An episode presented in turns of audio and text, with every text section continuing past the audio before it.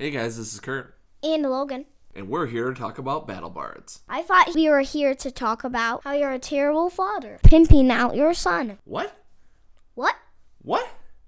Nothing. Okay. No, Battle Bards is great fantasy audio. I would know that. Only things I care about are cartoons, balloons, Star Wars, candy, old people's smiles, dogs, Pokemon, video games, fireflies, Do you even know what those are? Existentialist paintings, How do you even know how to say that? the sound of forts, ninjas, and electronics. Okay, that's a lot to process. Farts? Really? Oh, but check this out. Lord Ardok is a wooden fortik symbolo bida okta mon farste outwis mon kasabu haudon fuchitang gali asparos. Ooh, scary. And this.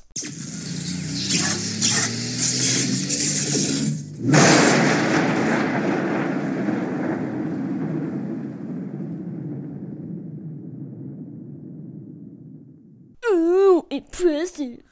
You can't deny this though. Noal na o lapireta ikarinu ilasa zorge.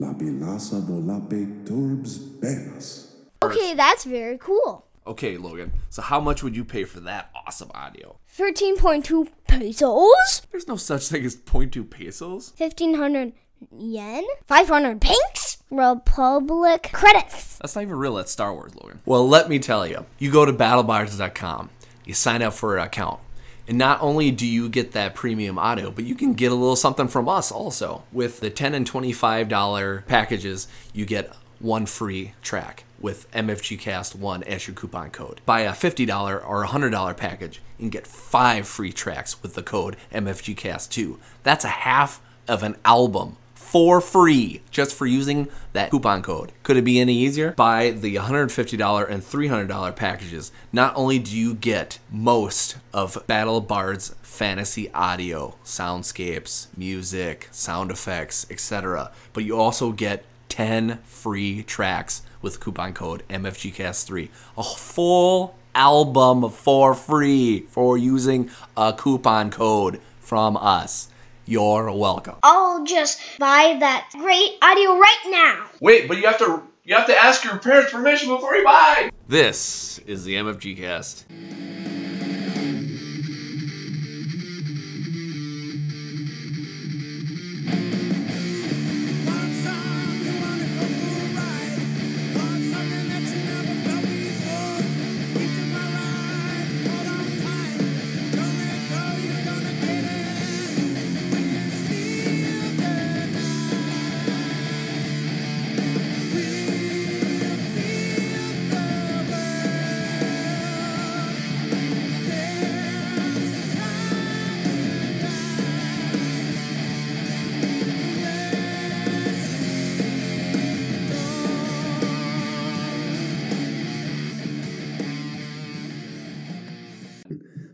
We're focusing on fal- family. Boy, that was really hard to say. Family holiday gaming.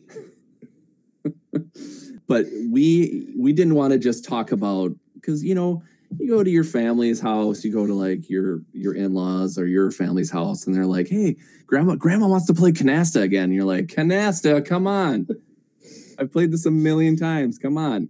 We want to bring some awesome, you know, family style games to the table that aren't they're not going to be your, you know, Lords of Waterdeep. You know, it's going to be something a little simpler, but yet super, super fun to play on during those holidays where you've got some time and you can actually play the games, you know, maybe that you want to play that get other people excited to play the games too.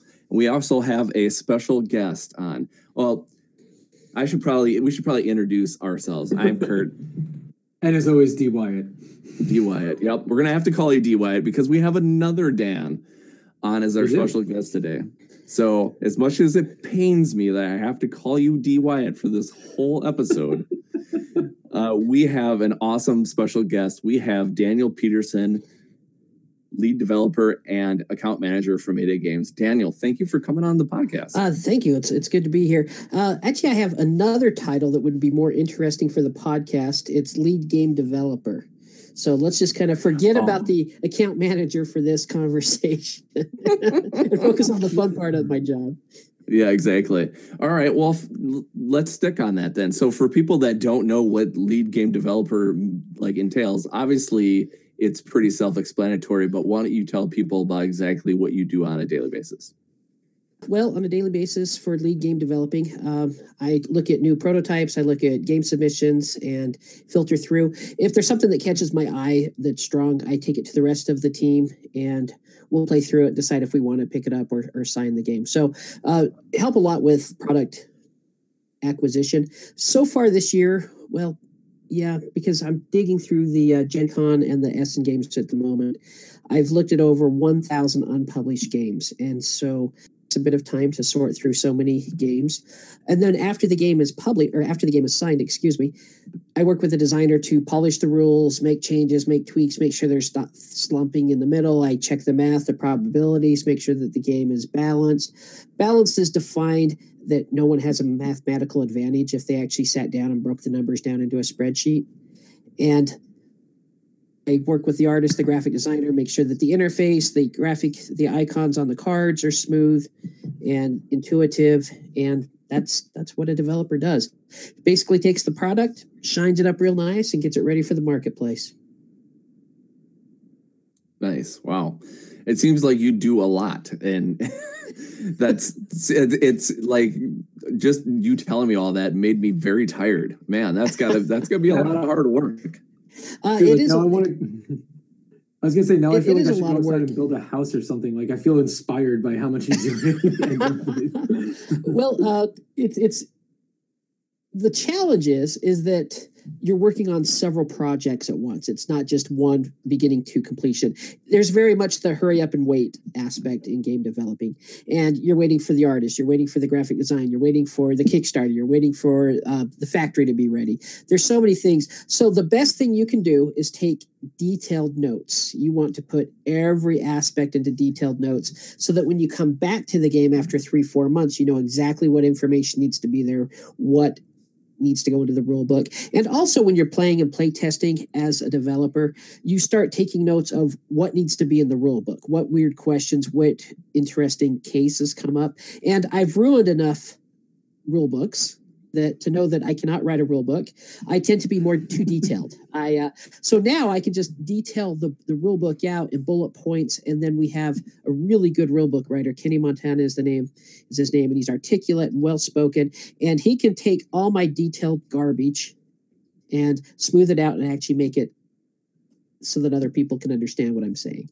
So yeah, there you know, looking in the background, I did the the revised rule book of Click Clack there, and I I worked on Assassin Con, and, and but that was revised. Uh, I worked on Dead Man's Draw.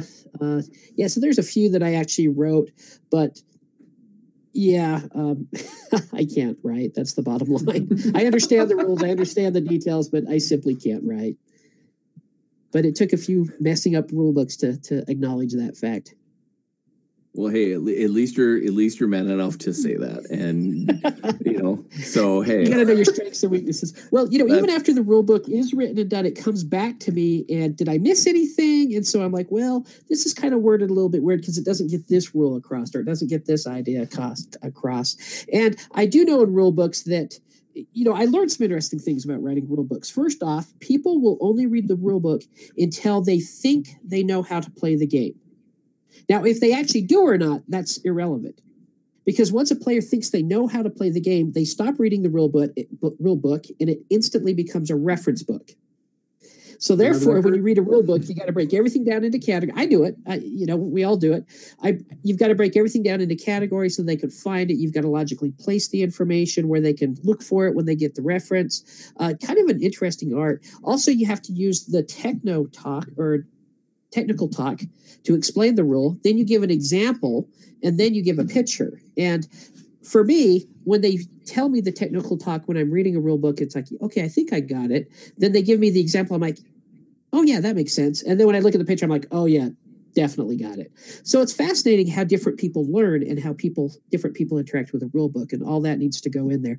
So I have a lot of impact on the rule book, but I don't write it. I just do bullet points and I, I'll give suggestions about the order of ideas presented and where we need examples or where we need pictures when it comes to that. But Kenny is amazing. He, we could not have got a better person to write rule books for us.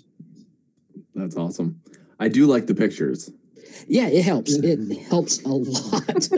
uh, it is it is challenging though because you, you know first you're you're working out your production notes, you got your prototype, and then you write your first rule book, and then you bring in the pictures, and there's always continuity problems. And this is where I come in since I'm so detail oriented that I'm looking at the pictures, I'm looking at this, and it's the twelfth hundredth time you've read through it, but you do find those weird, strange oh well this doesn't the picture doesn't match with the words or the caption. There's so much that goes into the editing and making sure that it's accurate but that that is part of the job eh, to to make that happen.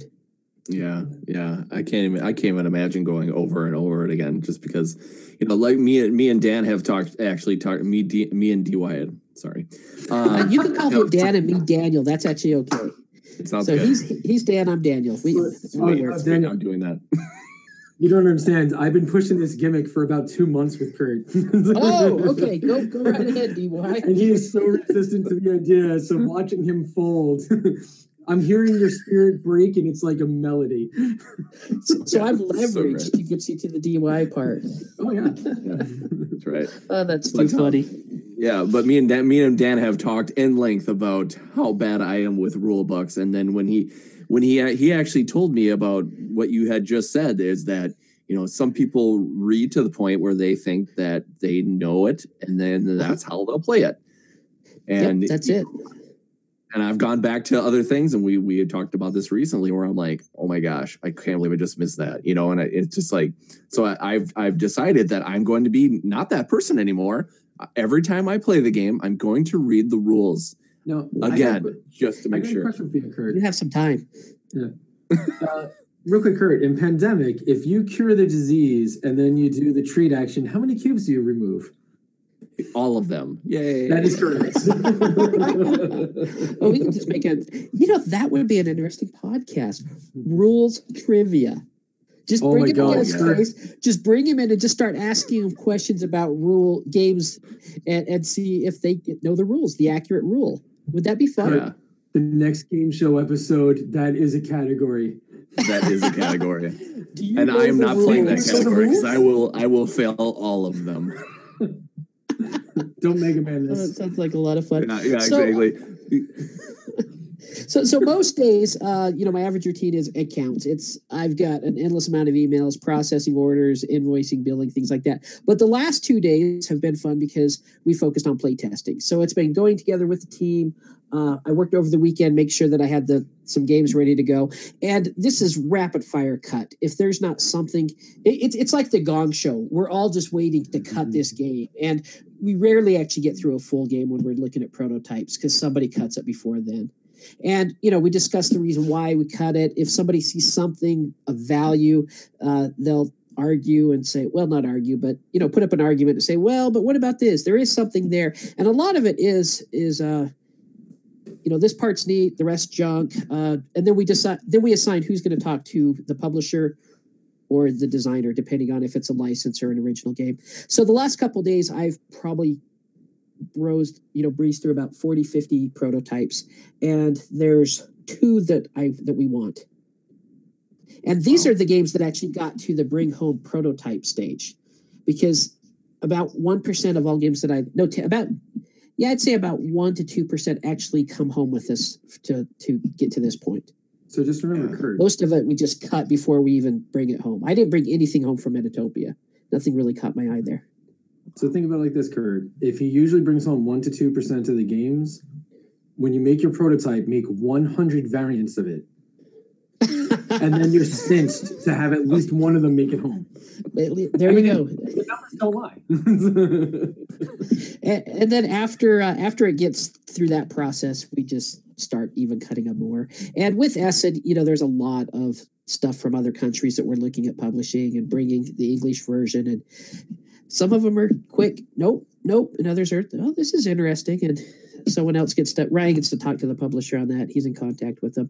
So uh, that's what I've been doing the last few days. But unfortunately, I still have kind of a pile here on the table of stuff that I still need to go over. We're planning to get together next Tuesday for some more play testing. And also, we play the games that we have under contract. And uh, a lot of the developing that I've been doing with the designers, this is where I show the team of where the game's at, uh, the, the, changes, the improvements. And uh, that, that's neat. It's neat to see the game go from where it was to where it is and, and get ready for the marketplace. And the industry's so competitive that you have to make games just 100%. You can't have any lulls, any weak spots. There's a lot of work to to compete. As a publisher, you have to be at that level to compete. So I got a question for you. Like when you play games like yeah. just for yourself and for fun, right? Do you find it hard yes. to switch your brain into I'm actually amongst friends and I should not critique or definitely. It's it's interesting you say that because in the last four months I have cut about 300 games out of my personal collection. Wow. So e- even though you did see the room, be- you know, I scanned the room before we, we started the, the podcast. Uh, yeah, I cut about a third of my collection out. What was Just, the hardest cut? What was the hardest title to let go of? Uh, none of them. It, w- it was. It really came down to. well, it's, it's, it's, like it's prototypes. It's just like gone. Sorry, bye. Well, okay, I, I'd say some of the games that I actually worked on in my earlier career, where I look at it and it's like, you know, I'm really never going to play this again. And, and, even though my name's in the rule book, it's like I have no desire to play this again.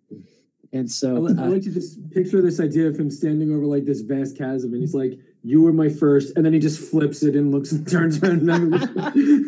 Well, I, am kind of a minimalist. It, explodes of... like a movie.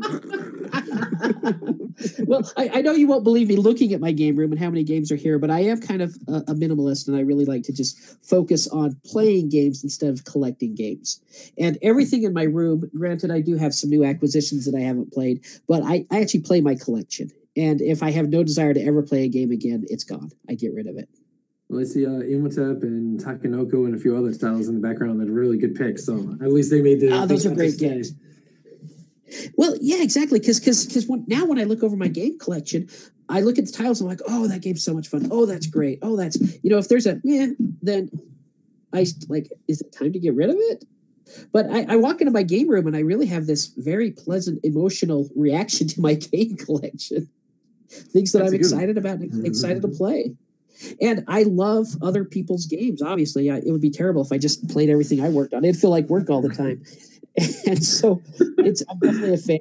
But I found that I'm impatient. I don't want to waste time. I don't want to be. I don't want to do too much upkeep, bookkeeping, accounting. I just want to get right to the heart of the game, and that's definitely what I'm looking for as a publisher.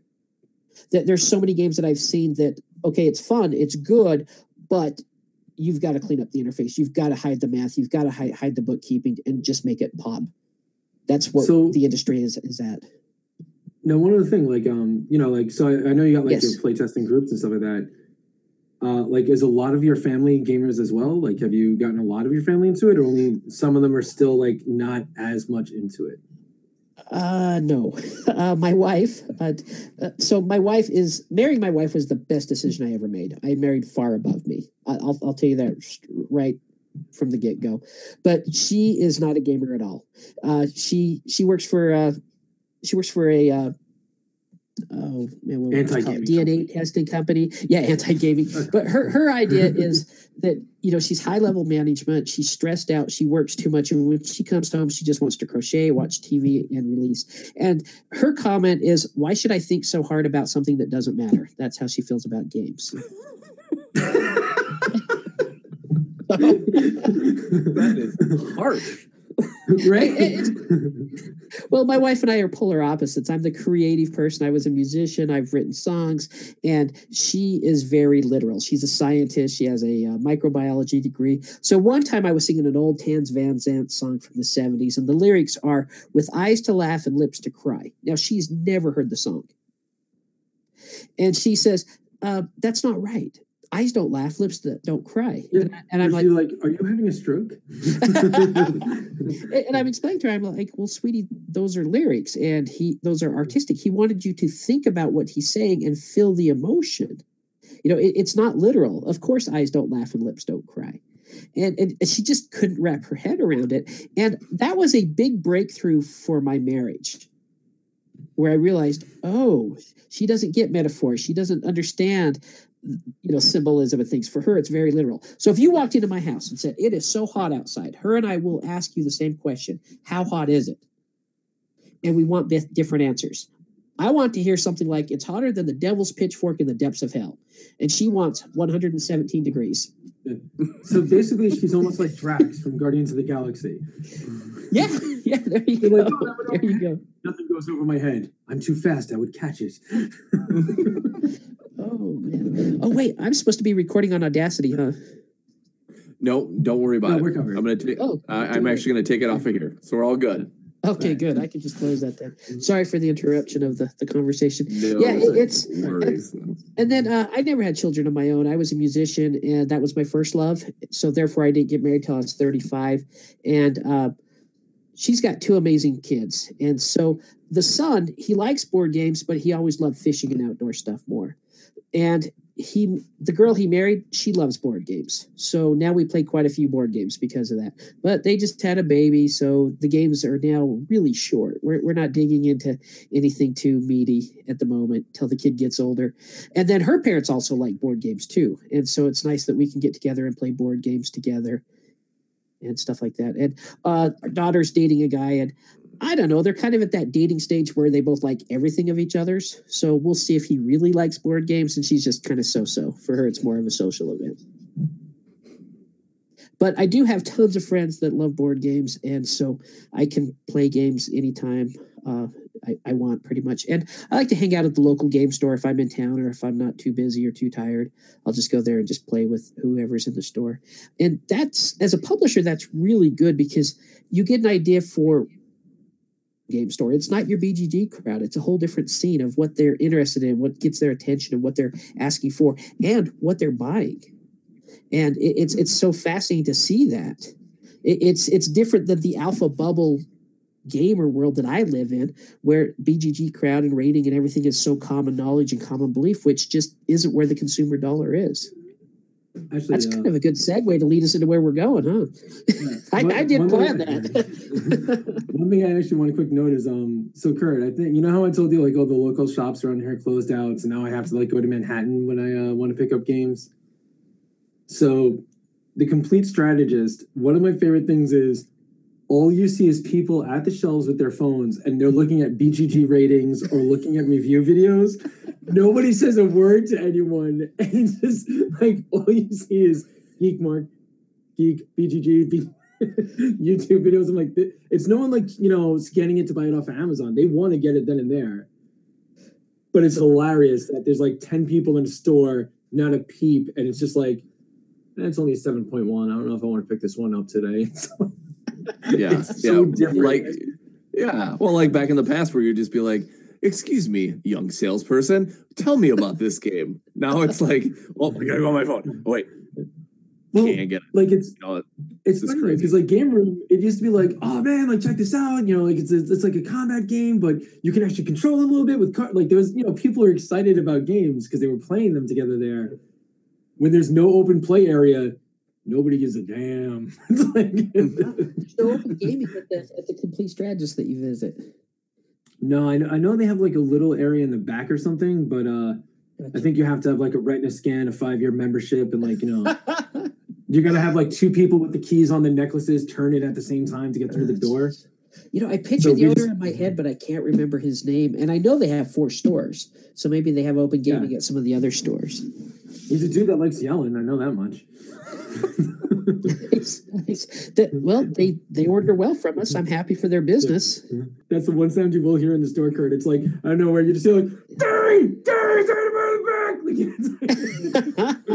Okay. That's interesting. You bring up a memory that when I first got into, uh, you know, I always loved board games, but when it started getting interesting in the late '90s, and and and uh, I'd go to a local game store, and it was predominantly comics and other things, and they just had a little corner of of games. It's funny. I go to the game store now, the exact same one, and it's mostly board games now. It's interesting to see that shift over 20 years or so. But I'd ask the uh, the guy at the counter, "Hey, is this any good?" Uh, yeah, You I- you couldn't get anything out of him.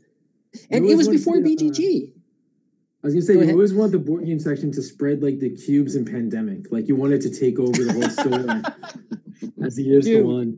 It takes a while, but but it, eventually it does. So it was really interesting back then because we didn't have uh, the online website. I, I joined BGG in 2004, so I was in the hobby a good seven years hardcore before you even had that resource. It, it, it was it was a different world back then. And the guy behind the counter, I don't know. I could tell you about Magic, and you know that was in the late 90s and every other CCG that was available at the time. That's that was kind of the big trend at that point. And yeah, it was you just read the back of the box and wonder. You really didn't have that resource. And it's neat to see podcasts and so much available for the consumer to pick up. Especially shows like the MFG cast, right, Kurt? Exactly. That's what we're here to do. So let let's so let's get into that. Let's get into this whole thing. Um, so let's talk about some family games that we'd like, you know, that we like to bring to the table. Just you know, something that's a little different that we know would bring you know a lot more uh, smiles than just playing the same old you know cards and dice games and stuff like that. Yet, you know, your family is used to playing in the past. Dan had a couple of great ideas. Let we're gonna focus firstly on some games that aren't Mayday games. I know. I I shouldn't have said it, but we're gonna do a couple, and then I, I, after I play that, non-Mayday games. Let's do it.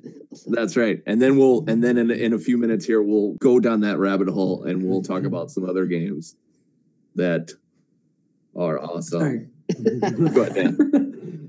yeah. So we were figuring it's like, you know, when you go to visit your uh, you know, your family and stuff like that, you want to like, you know, everyone already knows you can bring like tickets ride or, you know, like Uno and Cards Against Humanity or Apples to Apples. Like there's a lot of things that people always go to as a first response, like for the gaming with non-game family gamers, right?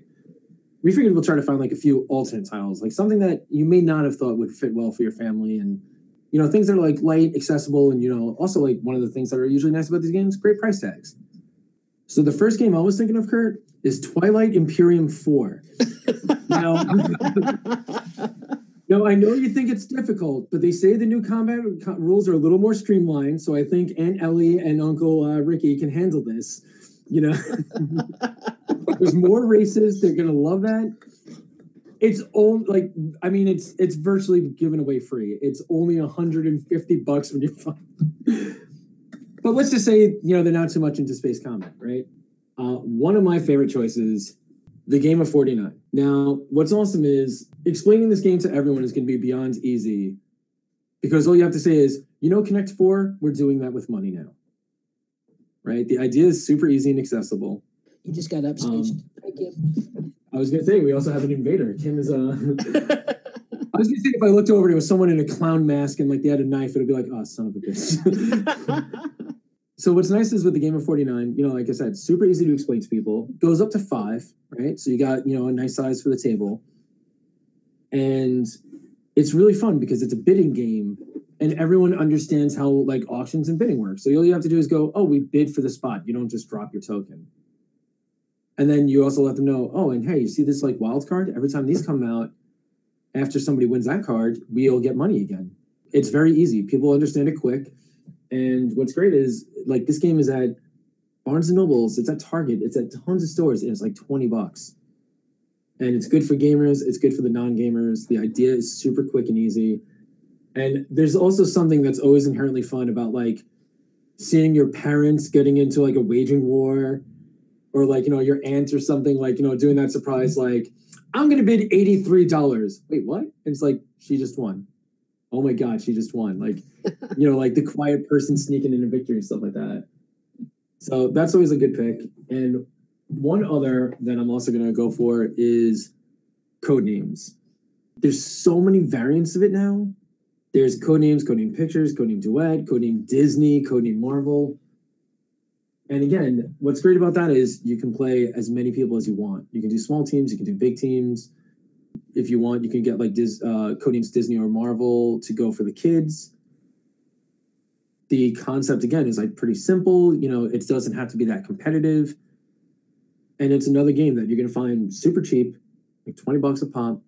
And again, you can find it in so many stores that even like if next week, you know, you're like, oh my God, we, we you know, that's right, tomorrow is the family gathering you can always just run out and grab this somewhere. Like it's it's very accessible. And the best part is I've had Codenames like for years now. and every iteration that comes out just makes it more and more fun. Like the game has never gotten old. Even like duet, if just like say you and your significant other sitting together by the fire, getting ready for Christmas morning, duet is a really fun game just to play together. You know. Plus, I like to think it puts you on the same page. It makes you feel even closer to your other at the holidays. It's a pretty sweet deal. Well, and that and that's what we're all about: getting families together and keeping them together, right? That's Um, pretty much the goal. Yeah. No kidding. DVD, They up your stuff. That's true. That's true. Um, I'm gonna make sure that one of these things that I just set up does not fall apart. it's a Jenga tower. No, it's not, but it's close.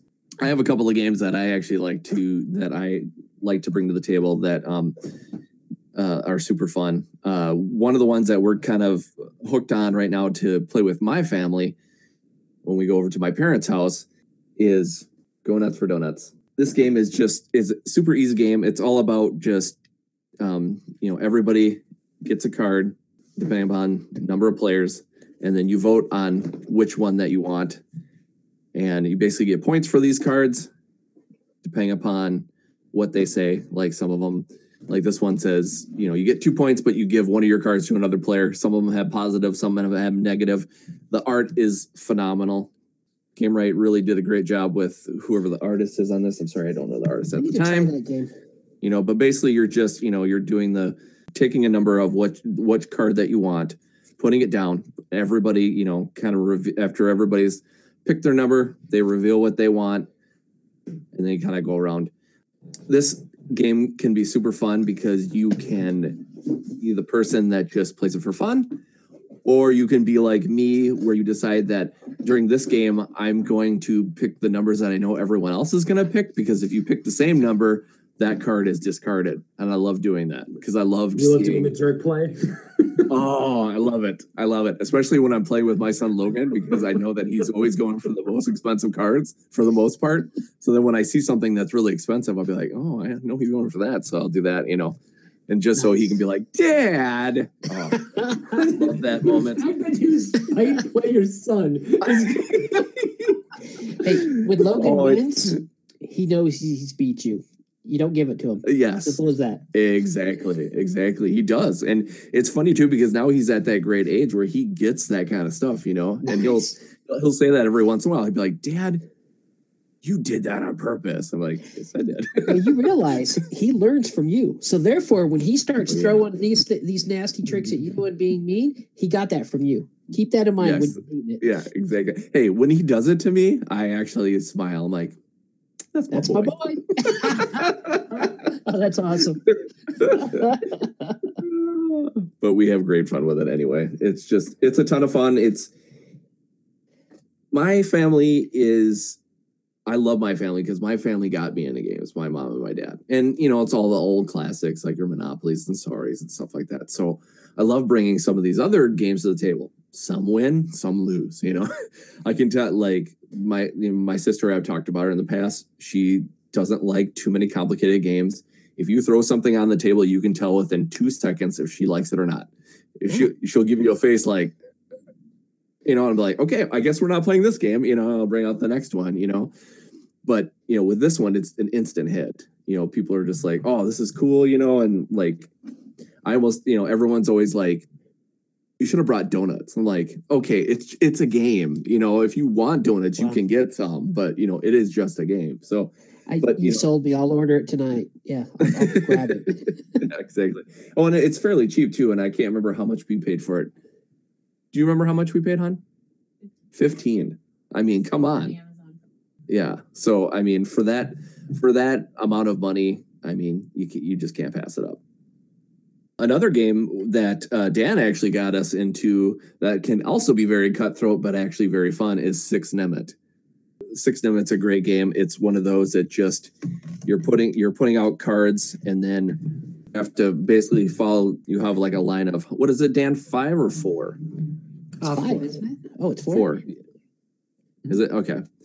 So either way, you you know Back you put your rules you put your trivia cards out there.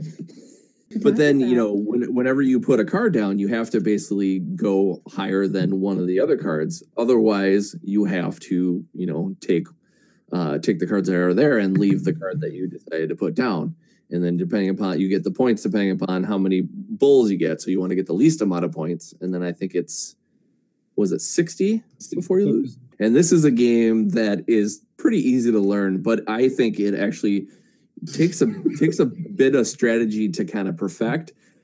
And it can be one of those, also one of those games, and I think that's the reason why Dan is laughing. Is like it could be one of those games where you can Well- you know, really make people mad if you wanted to. Now, when you said it's easy to learn, are you implying that it's pretty unlikely that somebody would misread the rules and play the wrong way about 45 times?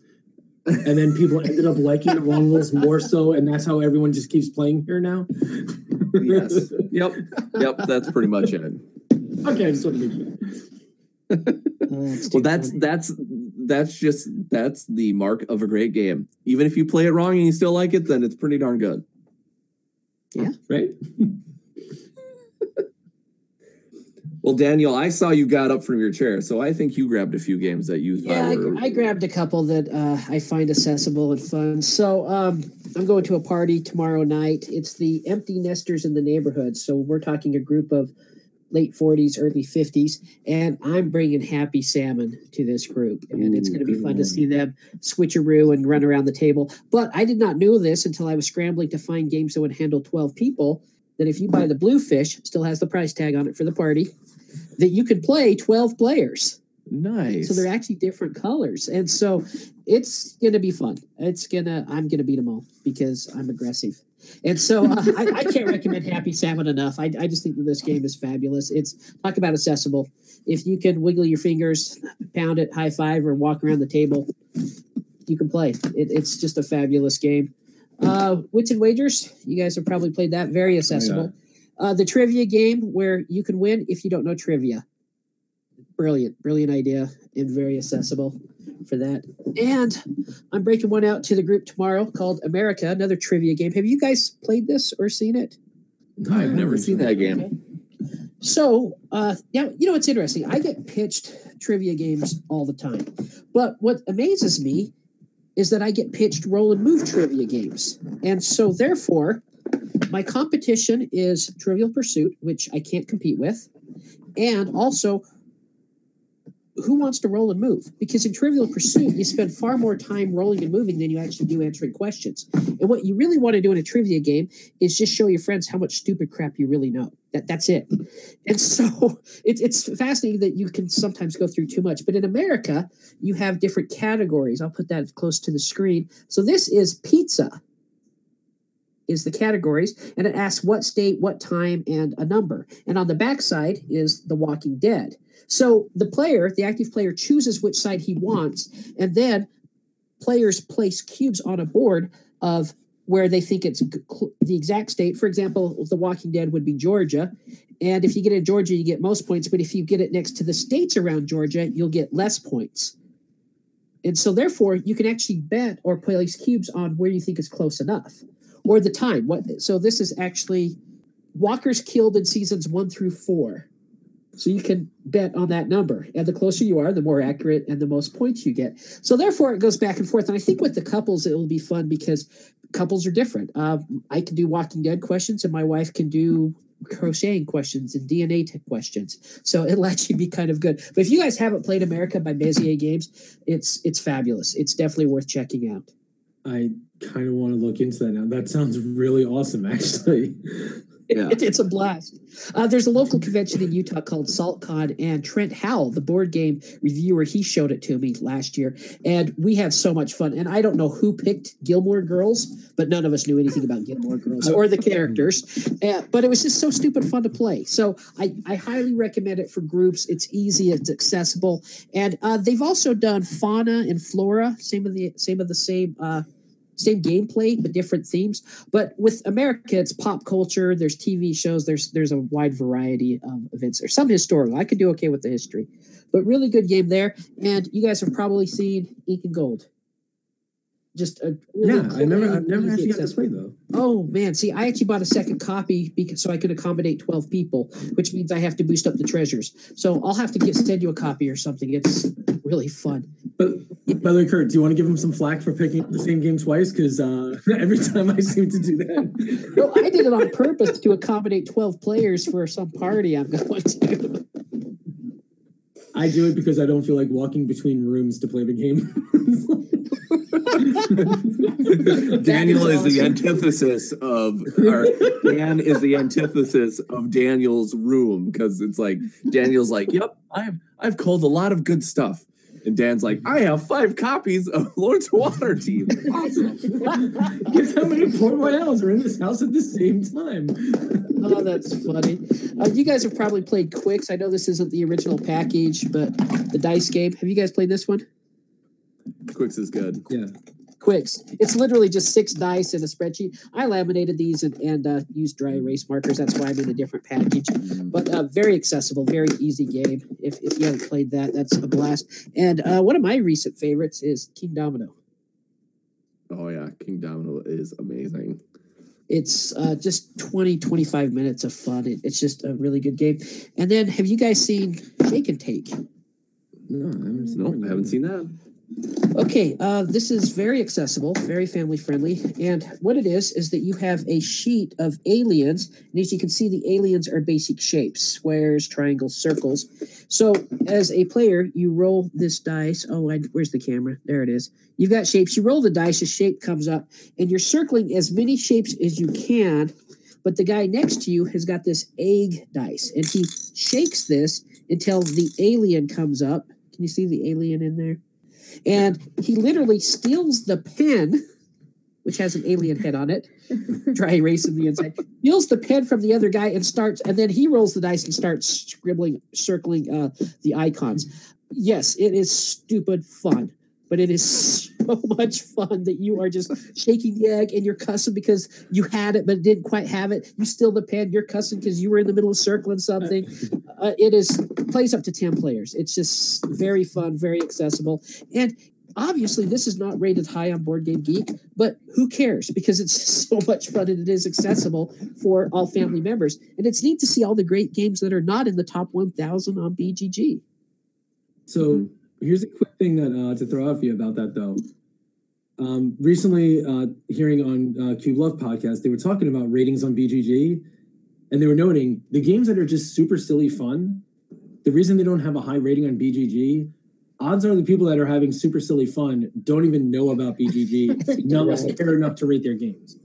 Yes, uh, we all live in bubbles. You you just can't escape that, and it's fascinating to see how your bubble is different. Uh, good example. I just went to PAX Unplugged, and there was absolutely no buzz about PAX Unplugged on my Facebook feed, and it was swamped with BGG Con. So you have three thousand people at BGG Con, and you had thirty-five thousand. I got a lot of the PAX Unplugged feed, and I was super jealous of everyone that had the Terraforming Mars expansion. gotcha. But, by the way, Kurt, I do got to quick ask you with the um with swiping the pen back and forth and rolling the dice. How long until one of us gave the other the people's elbow? Do you think it would? About four minutes, maybe five. yeah, exactly. Uh, either on accident or on purpose. yeah. uh, it's it's stupid fun game, and I'm sure you guys played Zombie Dice. It's kind of have all the expansions in a plastic tote. That that's accessible. You can teach that in five minutes. Those are kind of my go-to games for the holidays. At least the non-Mayday go-to games for the holiday. That's right.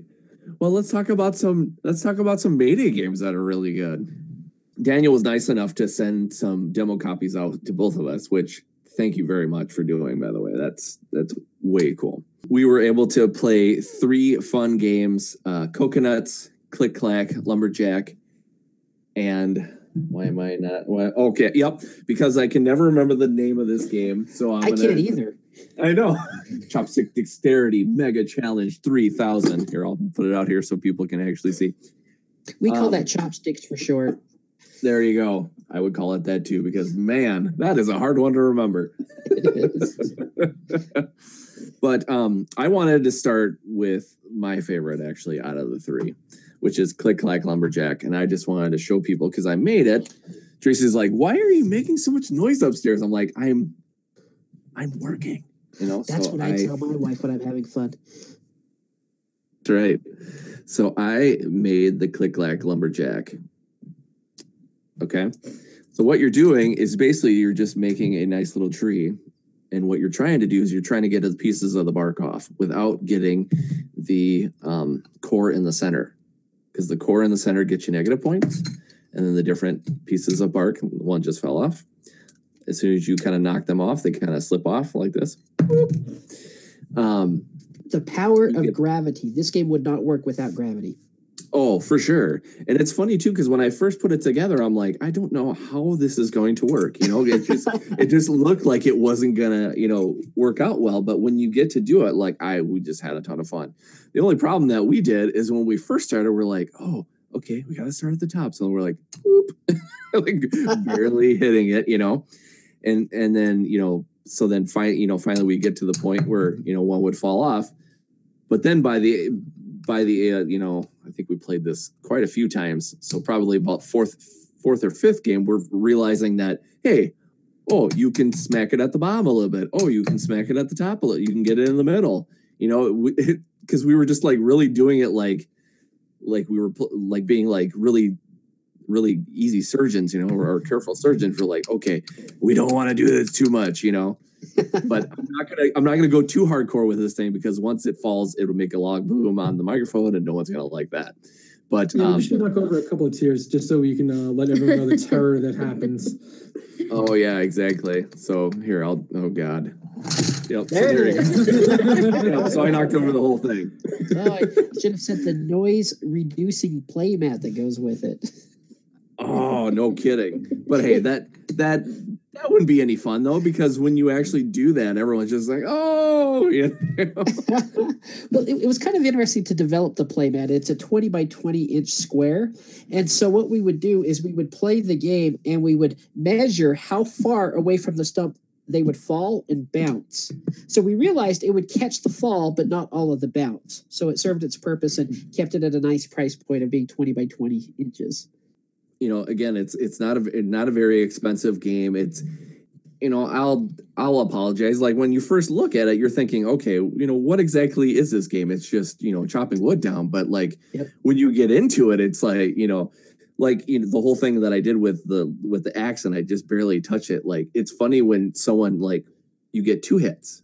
So when we were doing it you know we'd be like okay careful you know and you want to smack it but then you'd like barely hit it or like you do that thing where like you like whiff and you're like, oh my god, like nope, I didn't I did nothing. That was awesome, you know. Or you do what I just did and then you smack it too hard and everything goes down and you got you know negative a million points because you're terrible. Interesting.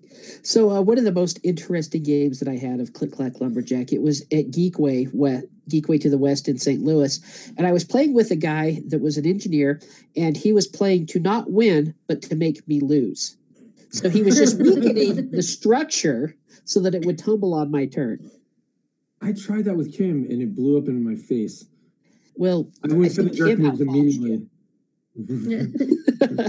he was like beating physics. I don't even know how she was doing this. That's awesome. The great part of this game is that it's it's so well made that you know you just never know. You know there'd be parts where you you think you've got it all figured out and you don't. You know.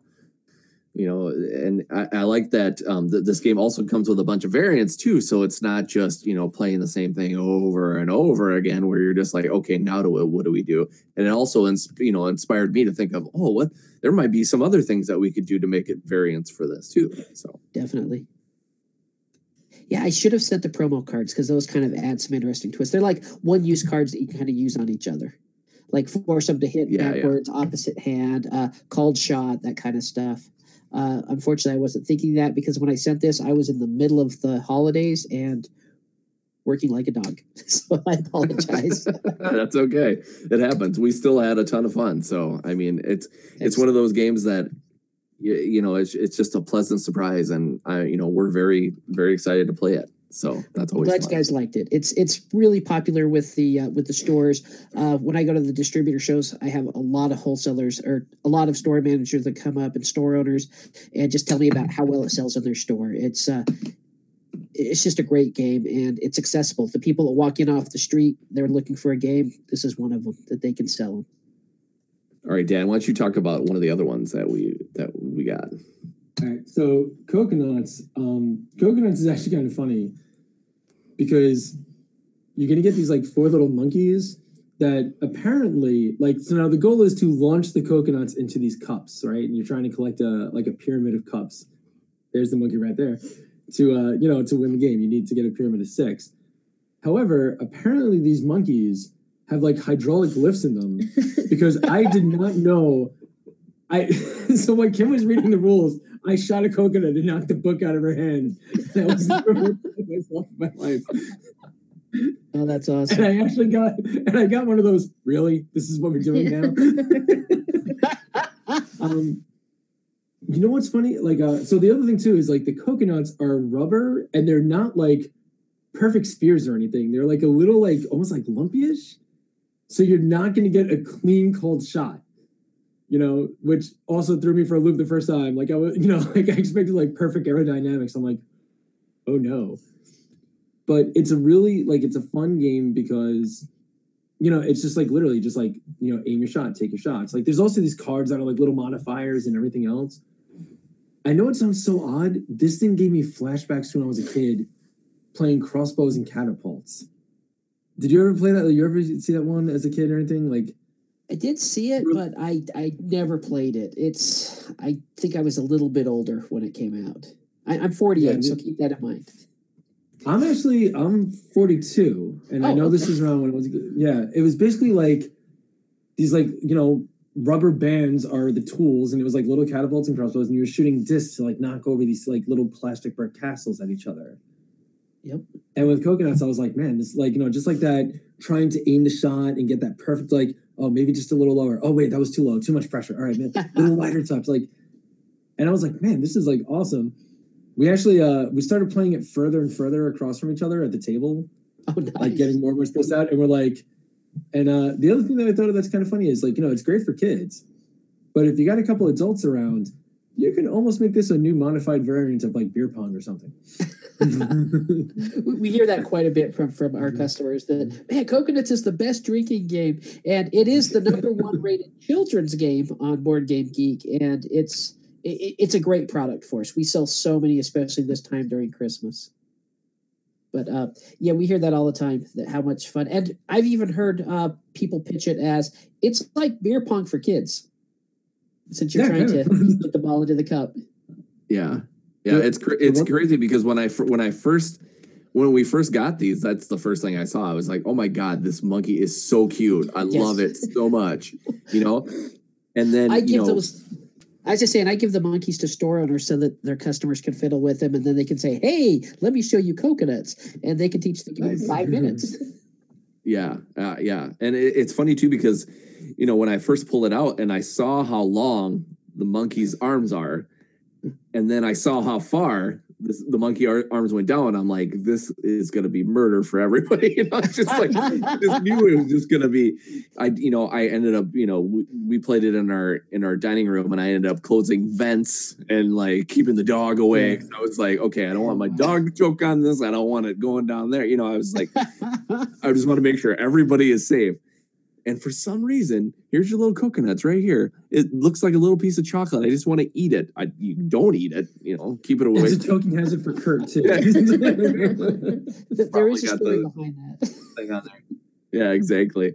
But um, yeah, it's just there's just something about you know launching little coconuts into a cup that it's it's simple but yet super fun, and um, you know like you know just having the whole thing where it's like these these things don't automatically you know pop in or pop out. There's you know things where like Dan was talking about before, like uh, he probably wasn't talking about it now, but he talked we talked um, before and he said that like sometimes it would like actually hit hit the table and pop right in or sometimes it would pop you know pop in and you think oh i got it and then it would pop right back out and it's just yeah, i mean it's crazy how yeah how the mechanics work on this so well Definitely, yeah. They, they're just kind of an odd shape, and they bounce well. Uh, it's it's funny because at conventions demoing that, I pick up hundreds of coconuts over the weekend off the floor.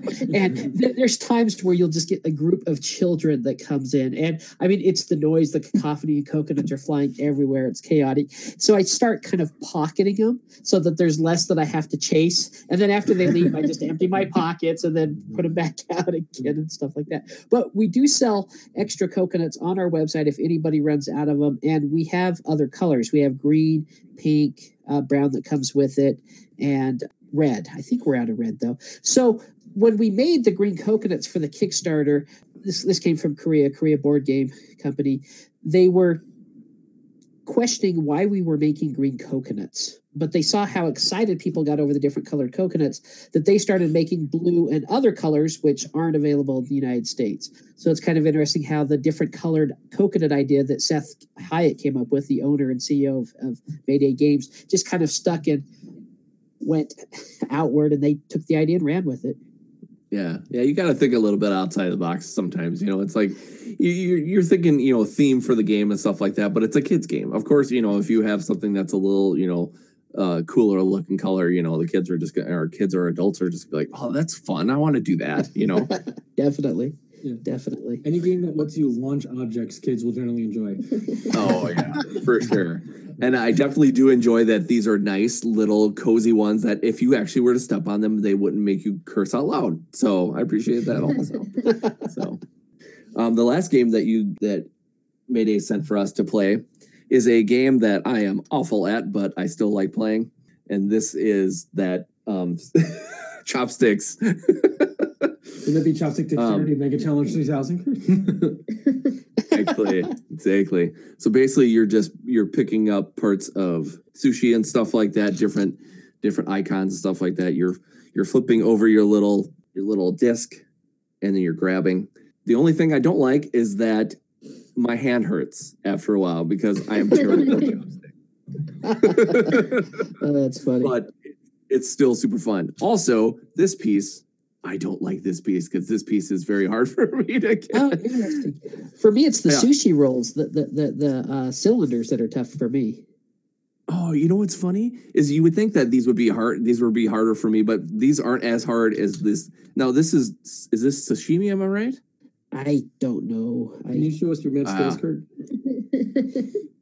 Yeah, exactly. Yeah, not very good, am I? no. can go. Hey, I got one. Hmm, you remind me of Kung Fu Panda right there. yeah, exactly. and the th- and the thing about this game too is that you know you can you know it's got certain rules where there's back, which is legal. You know you can you know if you pop the the piece of sushi or the you know the piece out, you know you can put it in and start over again. Well, you can get pretty uh pretty testy when it comes to stuff like that because me and me and my wife were playing and it would get to the point where she'd be like, "Oh, you got it. Oh, wait, you don't," and she'd flip it out, or she'd be like, "Oh, wait, you got it. Oh, wait, here's I've had the ball now. You can't get it."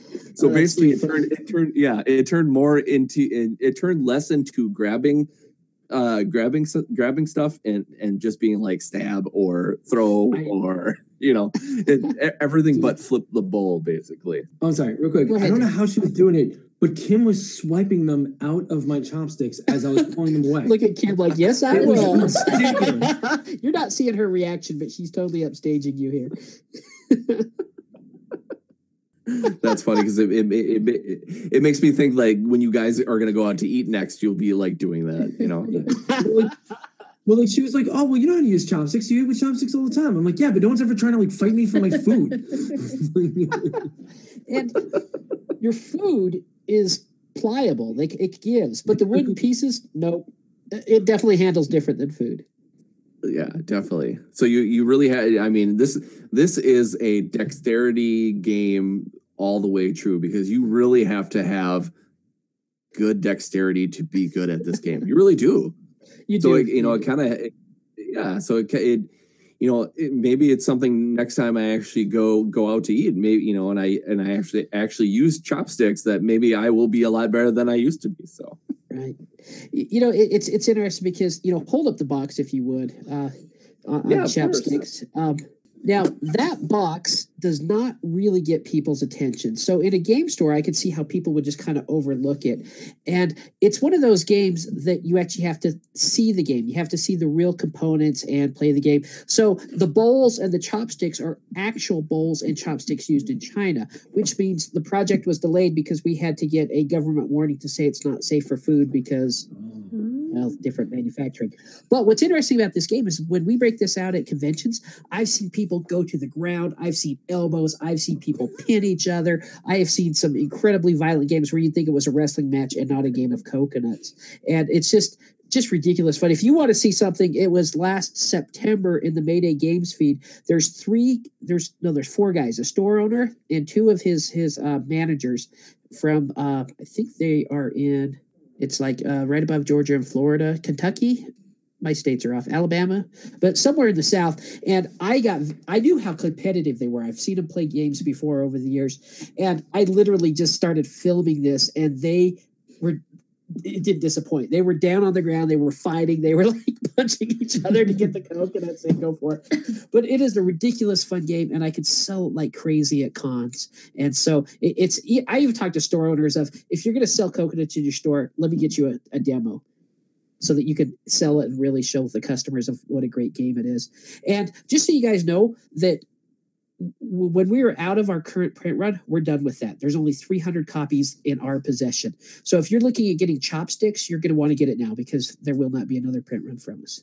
Yeah, the the components are really well. That's something I actually was going to talk about. Like I didn't realize these are actually real chopsticks, but the Yeah, bowl, the, the bowl, deal. the bowl is a the bowls are amazing. Like I'm like, wow, you really went out of your way to you know make the components you know just Yeah, that's the real deal. That's that's the real stuff from China right there. Yeah, that's amazing. I love that. Um, I, I will talk a couple more about a couple other games from Mayday that I always really dig. It's funny, I actually don't have the one I actually want to talk about. I have all these awesome games here, and I didn't pick the one I want. Here, I'm just gonna reach my hand over here. Oh, you make me want to guess then. Yeah.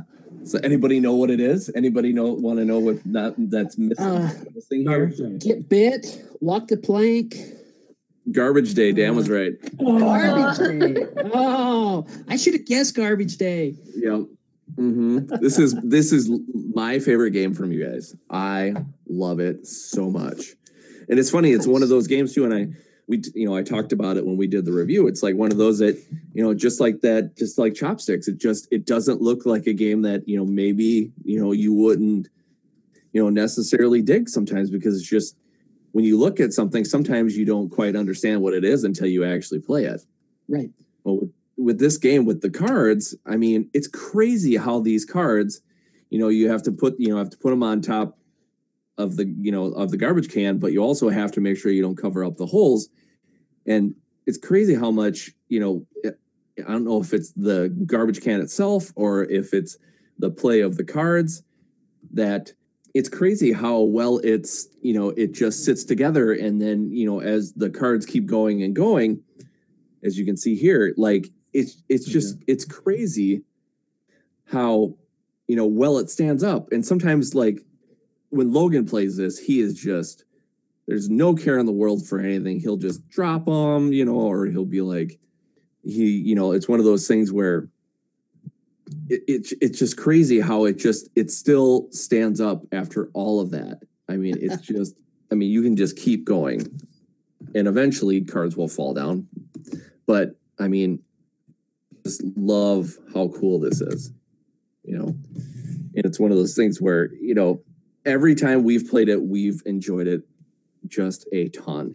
And i love like the little you know little goofy things like with this one where it's like the vhs tapes with the bad and bad 2 and just like how gross some of this stuff can actually be. And you're like oh yeah this is my dorm room back in you know whenever you know so So it, I just- it's, it's interesting to bring that up. The prototype were just white cards with the titles that you see, and so it was very interesting to see the artist start to flesh out. And we did have discussions that we wanted to tap into that garbage pail kids era. So we wanted the artwork to be grimy and gritty because we're looking at the age of our demographic. It's like, well, that's kind of late twenties, early thirties. That would be, you, you know, that's that. All that that you see was by definite design and discussion. Yeah And it was Yeah. neat to see how the artist conceptualized the descriptions, and it, it was neat to see that game come alive. Yeah. And I, I like the little the smell expansion too, where it's like you know you have obviously all this stuff is going to be gross and you're going to smell it all. So it's got all these Oh, nose definitely. cards and stuff like that that kind of you know make for you know more cards to put out and more cards to divvy out because you've got those some special cards that you know make you you know give other people you know their their garbage and stuff like that where they have to Yeah. clean it up and stuff like that. And you get to a certain point and you have to clean it up. So I just Definitely, and dig the, it. the development on that was really easy. The the designer Shane Willis, he's just he's top notch guy. He's very detail oriented. And the only thing I had to do is make sure that the make mischief cards triggered consistently, where you placed it in someone else's room and then it triggered that way. And so uh, that that was it. That was the only thing I really had to do on developing of that. It was clean. It was ready to go. It was a great project to work on again, it's just one of those games where every time I played it, I've enjoyed it and I sing its praises all the time. So I just another game that I really dig too that a lot of people will say that they love the app more, but I dig it a lot is Dead Man's Draw. I mean, it's just it's super fun. You know, every card has a little ability. I mean, the art mm-hmm. is phenomenal. You get your characters with their special abilities and stuff like that. It's just an easy game. It's super cheap and it's super quick. Oh, I just love playing this all the time. Yeah, that was a fun game and very interesting to work on too because Stardock is a video game company. And so when I was developing that game and coming up with the rule book, I was actually playing the iOS app and the Steam version of it. And so uh, I'd be card counting, I'd be sending emails back and forth and asking them questions about how to manage the game, what was going on. So very fascinating project to work on where you saw the video, the, the video games and the board games just collide and see the similarities and differences. But I, I can't praise that game enough. I've played it over 300 times and I can still sit down and play it. Yeah, yeah, yeah it's just one of those one of those games you can you, you can pop into your you know into your if you have a big enough pocket or you can throw it into a book bag or a purse or whatever. What I like though is that you can actually just play it without any of the character cards or anything special, oh, just yeah. make it an easier game for people. Once they get the hang of it, then you're like, oh yeah, here's some even more things that make this awesome that's like that's a real one, one that and one of my favorites is a, a buddy who like never played push your luck games before. Was like we were showing it. It's like you know, like oh, you want to try to get all these different cards. It's like yeah, but you know, like I want more cards. It's like okay, then flip. Yeah, but I don't want to bust. It's like welcome to the world of push your luck. it's like awesome. you feel that like torturous decision that no matter what you decide it's wrong. Yeah, that's every card in these games. so. That's fun. So a Mayday Games title that I did send you. Now I know you can't read that. This is the Russian version of Get Bit, and this is a bigger box. So I put all my expansions and extra figures in one box. That's why I went with it. But uh, I'm sure you guys have seen the game where you actually have plastic figures. Yeah, that actually tear apart, which is awesome. Yeah, that's that that's that is amazing. That you literally just rip their arms off. The game is that uh, for people that don't know it, that you're out swimming a shark, and the shark literally, if you're at the end of if you're near the shark at the end of the turn, then you get bit, you lose a limb. And many people look at this and say, yes, that looks like a Lego shark, and it does look like a Lego shark but it's not. We actually reached out to them and they ignored us. So we had to make a similar shark for the game. and so uh, just, just, just a great game. there you go. So uh, if you haven't played Get Bit, this is a very accessible, family fun, friendly game that you can play. Yeah, and and and what kid doesn't like to see little little guys get their arms and legs ripped off? I know my son does you know, even as a 48 year old man, uh, I still have a thing about sharks. I don't know why. It's just so exciting to me. And I still watch Jaws at least every year or so. So I guess it never leaves. you know? Little kids and big kids like sharks and to see things get bit. Yeah, exactly. That's awesome. I was gonna say, there's actually one more. Kim actually has a suggestion. Ooh, oh, Kim! Yes. Kim we're, we're being graced. Our silent partner over here would like to speak. Yes. So uh, a game that uh, we got recently was Macroscope. Yes, Macroscope. And yeah, I was um I had no clue what it was about, and Dan just brought it home one day, and he was like, "Do you want to like play like a guessing game?" I was like, "Okay." So uh, when you put takes out the box, there's all these little like chits that you got to put together, and you make this weird contraption it's like a like a little box. It is the macroscope itself. Yeah, it has like holes in it. And I was like, what is this? what am I supposed to do with this? And he's like, takes out a whole stack of cards. You get like a, a decent stack of cards and they're double sided. And we put it in through the macroscope. And yes. there we go. Yep, if you can catch and, that um, image. And then I'll show people what they're looking at that holes. there's an image in there. Yes and then you have to guess the image. It looks like some kind of animal. I want to say it's an animal. I see like a head of like cows. I'm gonna go with deer. We'll just keep Deer? like flicking these off until you can see what it is. Do you have any guesses, Kurt? giraffe, giraffe, Giraffe. There we go. you are good. So, but you um you roll the dice to pick which ones you flick off, right? And then you can you can guess from there yes, that is correct. because you you don't you, you don't just pick them off because that's too easy. You roll the dice, you take a chance of which ones because there's there's a chance that when you roll the dice and one that you take off, it's just gonna be blank white space.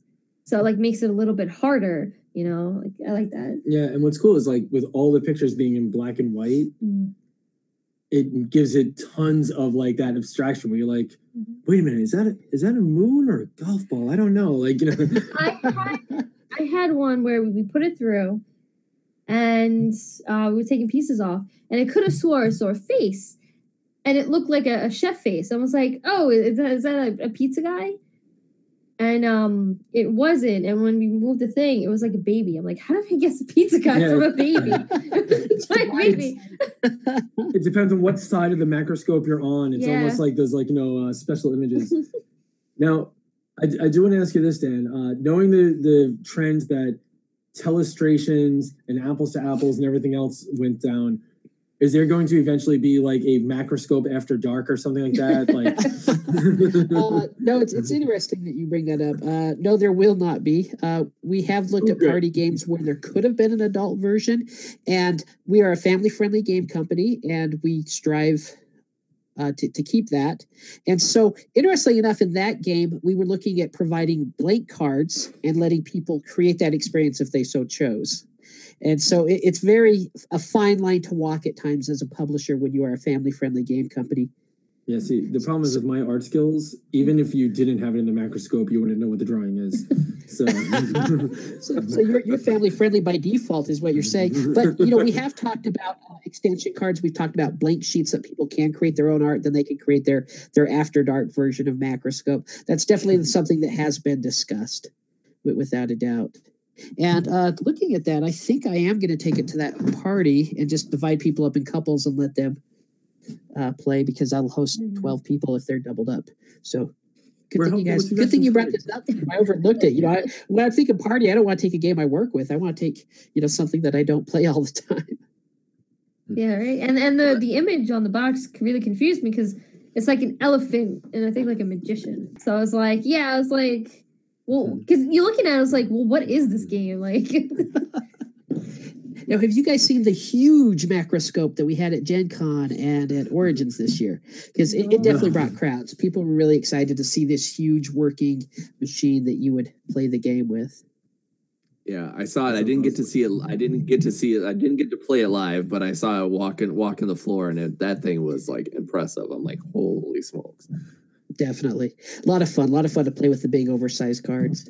And sometimes I'll put uh, Yeah. pictures of that up on the uh, Mayday Games Facebook and let people guess what the image is and stuff like that. So Macroscope's been a lot of fun for us.